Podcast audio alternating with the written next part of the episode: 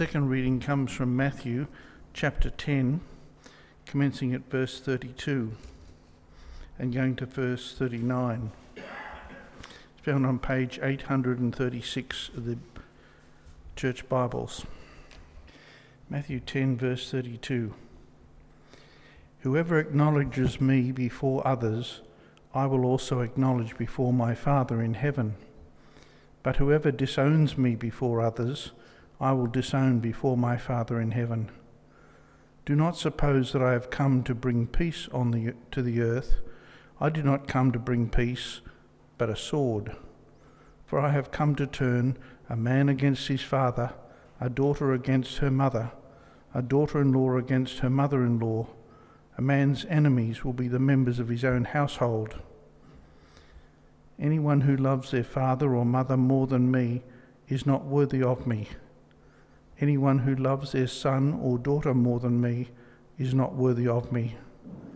Whoever does not make, take up their own cross and follow me is not worthy of me. Whoever finds their life will lose it, and whoever loses their life for my sake will find it. Thanks, Ian. I bet you're all sitting there a bit puzzled. I hope you are. They're not exactly Christmas stories, are they? Let's bow our heads and open all this up. Almighty Lord, we humbly come before you, wanting to seek your mind and seek your heart, to know your ways, that you would guide us in your precious footsteps, Lord, that we will not tarry, nor will we be diverted on the way that you have for us. Lord, you granted us guidance through your Son Jesus. Again, we pray that you'll do that tonight. Amen.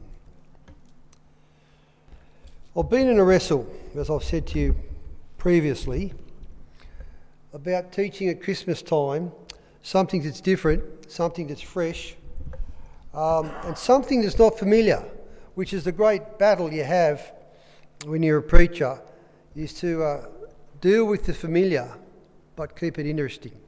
So I hope this is going to work. Certainly got a reaction this morning at the 8 a.m. service, so let me know. But only let me know if it's good. If it's not a good response, I don't need to know that. So, the soul of Christmas, or Christmas, Christmas with a twist. Are those lights too bright again? Thank you. Christmas with a twist. Now, we're going to uh, look at the Christmas story from a different facet. Now, Christmas is every facet of a divine experiment in living from generosity rather than selfishness. Imagine a diamond. If you're going to make a diamond into a good, a good diamond, I'm told, you take it to somebody that knows how to cut diamonds. So they make each face perfect. And then the whole diamond will have the same sheen to it, the same reflection. And that, I believe, is a good diamond. Now, Christmas is God fashioning us towards generosity rather than selfishness. It is nothing short of revolutionary to mankind's persistently willful culture. And our culture's become so willful, so self indulgent, that we live on indulgence that our monies can buy us, our work can buy us. We live on money that we don't have now to indulge us in what we want now. So, what we've done, we've furthered and fostered and persistently multiplied the selfishness of our culture in this generation and in previous generations. So, Christmas comes to attack this selfishness. The soul of Christmas beckons to the day when the meek and mild child becomes the divisive and wild adult. I'll read that again. The soul of Christmas beckons to the day when the meek and mild child becomes the, the divisive and wild adult. Is not the soul the very being of a person? It's where you audit what a person's like and measure them and see where their heart is. So the heart of Jesus was not always going to be a meek and mild child, but he would become a divisive and wild adult. For that is what the first Christmas must do. The presence of Jesus as much alienates men as it draws them. Because when Jesus is in front of us, we are forced to make a decision. A no decision is, in fact, a decision anyway. So, why Christmas? Christmas is more than an adorable tale uh, found in antiquity to be repeated and mined annually for its distinctive feel goods. And that's what we have of Christmas. Christ has long been left out of Christmas, but there are feel goods attached to it. So we mind Christmas for the goodwill, for the present giving, for the charity and, and, and aspects of generosity, for the peace that it's supposed to bring to the world and a focus. But Christmas is more than feel goods. Now, Jesus is the great I am. He is alive today as he was 2,000 years ago. He is alive today as he was 1,800 years ago when arguably Christmas started. He's the great I am. He's not just the great I was. So we can't consign Jesus to a history lesson. We can't consign Jesus to a Google entry, an encyclopedic entry, because he is with us this day as much as he was 2,000 years ago. I am means that there is no opportunity to neglect him. Because he is real, he is present, and he will return. I don't have to worry about Julius Caesar coming back, Adolf Hitler coming, Adolf Hitler coming back, or, or Mahatma Gandhi. They are in the past. But the good Lord isn't I was, He still is I am. So the first Christmas equips a, a permanent foreboding that the wicked King Herod foresaw. But today's kings do not even consider or feel its lengthening shadow of the forebodingness of Christmas. Let me read you this verse. It's from Matthew 2 3. If you've got your Bibles open there, you can read it with me. One verse. When King Herod heard this, he was disturbed. That is, that these wise men were looking for the baby, the Messiah. When he heard this, he was disturbed. Now get the rest of this verse. And all Jerusalem with him. Now there's at least a conundrum there because babies are meant to bring joy into people's lives. Now, not only has Jesus already uh, been robbed of joy, uh, bringing joy, he's already caused fear in a whole city. King Herod didn't want him, and neither did Jerusalem. King was disturbed, and all Jerusalem with him. So, this baby that's meek and mild in the manger is already causing stir, is already creating some sense of division. Because he is the great I am and not just the great I was. Our kings nowadays don't even see, uh, don't even see Jesus as a threat. But that's because they're even more ignorant than King Herod. So, the problem of a peaceful Jesus. Now, I want to ask this question. I'm going to read these verses. Have we got that happy? No. I'll read some verses to you, and I want to um, ask you are these verses hyperbole or not? Hyperbole is exaggeration, exaggeration to make a point. I'm going to read these four verses. Is Jesus speaking in hyperbole? Do not suppose that I have come to bring peace to the earth. I did not come to bring peace, but a sword. For I have come to turn a man against his father, a daughter against the mother, a daughter in law against the mother in law. A man's enemies will be the members of his own household. This is what Ian read out to us. Is Jesus kidding? I have come, I did not come to bring peace. Christmas is all about the coming of Jesus. Anyone who loves his father or mother more than me is not worthy of me, And anyone who loves his son or daughter more than me is not worthy of me. And anyone who does not take up his cross and follow me is not worthy of me. We don't think of Jesus in this way. But what we've correctly, uh, sorry, incorrectly, but cleverly crafted our babe in a manger to be is peaceful, a peaceful mute. Someone that's nice to look at, nice to think about, but that's as far as it goes. That's the image we want of the good Lord Jesus. Now, this, these verses were spoken to by Jesus to his disciples near the beginning of his ministry. He's put out these heart changing, heart stirring demands. He's asking for a reciprocity that is as uncompromising as he lived. Let me repeat that. In these verses, Jesus, who did not come to bring peace but a sword, is asking for an uncompromising reciprocity. Jesus died. Will we die for him? Will we take those hard words on board or we will water them down, dilute them? Or was Jesus just telling, speaking in hyperbole to make a point? I find that one very difficult to believe.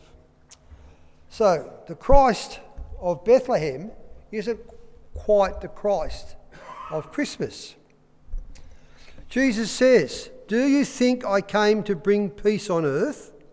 No, I tell you, I came to bring division. Luke 12 51. Do not be deceived. Christmas has some fearsome outcomes for this world. Now, the context for that verse, Jesus is teaching his disciples, was about being watchful for the return, watchful for his return to earth. And he says, Do you think I come to bring peace on earth? No, I tell you, I come to bring division because Jesus can't stand in front of anybody without that anybody having to make a decision about which way they're going to face, which way they're going to look, what words are going to come out of their mouth. Now, Jesus did not intend to use any form of violence or belligerence through his followers. That's not the sort of violence he was talking about but he rather counsels his disciples to expect the divisive fallout that can accompany any evangelistic outreach. In fact, you could say more than evangelistic outreach. These days, anybody that wants to stick up for that which is Christian in public domain is going to find a divisive fallout. Israel Folau's the first one to prove that, isn't he? Jesus brings division. So, if that's getting Jesus right for the first Christmas, the Christmas soul in the manger is the second point to make. I, I reckon, and I've probably reckoned this for quite a while now, I think Jesus needs to be liberated from the manger. He's far more than just cuteness and all the delights that babies bring. A real and alive Jesus can never be assigned to a graveyard in my mind because he's not dead. The soul of the manger finds a baby who's still alive and is divisive. This heavenly child was born in poverty and he escaped a murderous Herod to Egypt. He has both the hands of mercy and a steadfast face to the reality of human violence. He was born into it and he knew where he was going. So it seems to me that Christmas is summed up in one word incongruity. Getting Christmas correct is not simple. Let's celebrate the mild Jesus, the gentle and mild Jesus, but never neglect that the gentle and mild Jesus was going to become divisive and wild because that's where he was headed. Now, Christmas is the Father in heaven and his Son, Jesus the Christ. I say Jesus the Christ deliberately because it's very easy to get into the, mindset that Jesus' Christian name is Jesus and his surname's Christ. Christ is a title, it's not a name. He's Jesus the Christ, the sent one that's come for us. So Christmas is the Father in heaven and his Son, Jesus, who is the Christ, demonstrating that they will no longer commit, they will no longer permit competitors within the hearts of men. See, Jesus didn't come to change the world, he came to claim our hearts. He didn't come to change the world, he came to claim our hearts. And then the world will change. Now, the world has many competitors to Christ in our heart. And you can't sit down and watch 10 minutes of TV without finding another competitor to, to your heart's attention being advertised to try to grab you. Now, I'm going to digress just for a moment. I bet every, not that I'm a gambling man, I bet everybody here have had prayers that aren't answered and you puzzle. You think, oh, God, did that prayer make it all the way up to you? Oh, or maybe you had a had a an overlap of too many prayers and you missed mine. Or maybe, Lord, uh, you're just disinterested in me. There's a stack of reasons we can run through our minds why our prayers don't get answered. But here's one I think is a large reason. I wonder how many people have prayed to win lotto because they know how broke they are. How many other people have prayed for carnal things that they want? But we don't get it. It's not received, and it's as if the, the, the prayer has fallen into the black hole in the centre of the universe. See, one thing God's not going to do, He's not going to give you in your life a competitor to himself. So if what you're asking for in your prayers seems legitimate, but he knows your heart isn't ready for you to have that, he is going to be silent. Christmas Day is God saying there are too many competitors in this world for the heart of man. I'm going to go and grab that heart of man and restore him to where I want him to be, which is in heaven. So remember, please, that if your prayers aren't being answered, one of the reasons could be the same reason why Jesus came to this world. Because he's not going to give us competitors to our hearts. He wants to own our hearts and He's not going to hurt them. He's not going to break them. He's not going to wear them out. He'll only nurture our hearts. So remember, please, God could have made Himself bigger to win us, but He chose to make Himself smaller to attract us.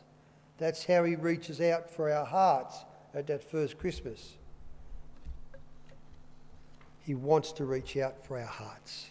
So, the last point, the final point the Christmas soul that is within us. Christmas is the mighty arm of God stretched out in deepest love to an earth encompassed in weakness and imprisoned by sin. And for those of you that have heard what I've spoke the, spoken on the last couple of weeks, that's exactly the darkness that Isaiah 8 talks about. Encompassed in weakness and imprisoned by sin. This babe, the babe, is destined to the most horrible murder the Father is not just dropping hints that we should recognise Jesus at Christmas. He's bellowing at us. Recognise Jesus, because the Jesus of, of the manger becomes the Jesus of murder very, very soon on our calendars. God isn't dropping hints, He's screaming, Listen up to this Lord, to this baby. Listen up to what He becomes. Christmas isn't just a hint, Christmas is a promise that God is going to come to mop up this earth. He started that mop up 2,000 years ago, and the remainder of it is yet to come. Christmas is the divine call to challenge all our ungodly allegiances and asks for an uncompromised devotion. Now, I think the best thing you can give a friend is your time. So, what sort of time do we give Jesus? Are we always too busy for him? He gets our time at the end of the day, which is the cheapest time and the weakest time. Or does he get your time at the start of the day? Because you can tell what's in your heart by who and what gets the strongest time. I don't want my Beth to give me her cheap time any more than she would want me to give her my cheap time. I want to be sufficiently important and I want my Beth, she's my wife, I want my Beth to want me sufficiently too that she will put things aside to stop and be with me. And I will put things aside to stop and be with her. There's cheap time and there's expensive time. So, where does our expensive time go? Will it go with Jesus or does he still get compromised out? The kingdom of heaven is not for the lily livered and the squeamish, but for those men and women who will take violence with themselves. The weak need and the people pleaser won't survive. For heaven bellows seeking. Heaven says, I am seeking violent men to become violent with themselves. There are no cowards in heaven. Revelation 22. I am seeking violent men to become violent to themselves. Have we got these slides? No slides. Okay, this is from Matthew 11 12. From the time of John the Baptizer until now, the kingdom of heaven, this is Jesus speaking, the kingdom of heaven has been forcefully advancing, and forceful people have been seizing it. Now that's a verse to ponder. What's going on in that verse? From the time of John the Baptizer until now, the kingdom of heaven has been forcefully advancing. And forceful people have been seizing it. The Bible, the, the, the forceful advancing, is it's interesting when you consider it, isn't it? That the kingdom of God is advanced through persecution. It's not advanced through comfort. So it's been forcefully advancing. And forceful people have been seizing it. Are we forceful people to lay hold of the kingdom of God and the rule of Him in our lives? Forceful men must resist their own desires and the generation values that they are raised in. This is not a, a, a call to war, between people, this is a call to war with yourself. Giving up everything to grab the true treasure. I've got to hold on to the kingdom of God. I've got to hold on to that forgiveness. I've got to hold on to my repentance. I've got to hold on because the Lord died for me. Whatever it is that keeps us seizing God's rule in our life, we've got to do it. And not let something else take it away. And it takes great willpower to lock arms with Jesus. But that's the plea of this Christmas. To lock arms with Jesus. I'm going to be forceful about, forceful about holding on to Jesus. I'm not going to be forceful about telling people about Jesus. I'm not going to force his word down people's throats. I'm going to be forceful with myself. That I'm going to lock arms with Jesus and hang on. And I'm going to hang on till the day I meet him. So let's tie this together. God dwelling with men was completely radical. If you remember the ancient myths, the gods were always to be appeased. God, their gods didn't want to come and live with them. They had to reach up and keep their gods at peace, at bay. But the God of the cross is completely radical because he comes to live with men, which is what he did in Genesis 1 and 2, wasn't it? 3, till they were expelled. So he's going to restore that. This raucous birth cries to a world torn asunder in sin that it has not just met a mild, a mild infant beaming innocently up from a filthy feeding trough. This world has been presented with a babe who is divisive. So, There was no room at the inn, was there, for Jesus? I want to ask tonight. Say tonight, there is no room at the inn for a passive faith. Because he's a wild and divisive baby, not just gentle Jesus, meek and mild. I wonder if you've thought that Jesus at the cradle was always, always, always, always born to be the Jesus at the cross. At the cross. The Jesus at the cradle was always born to be the Jesus at the cross. Let's bow our heads.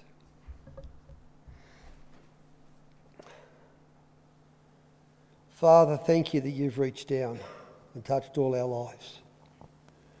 Uh, just splash our hearts afresh, Lord, with the power of your word and the peace of your Holy Spirit, that we may see a Jesus mild, but we also see him wild, Lord.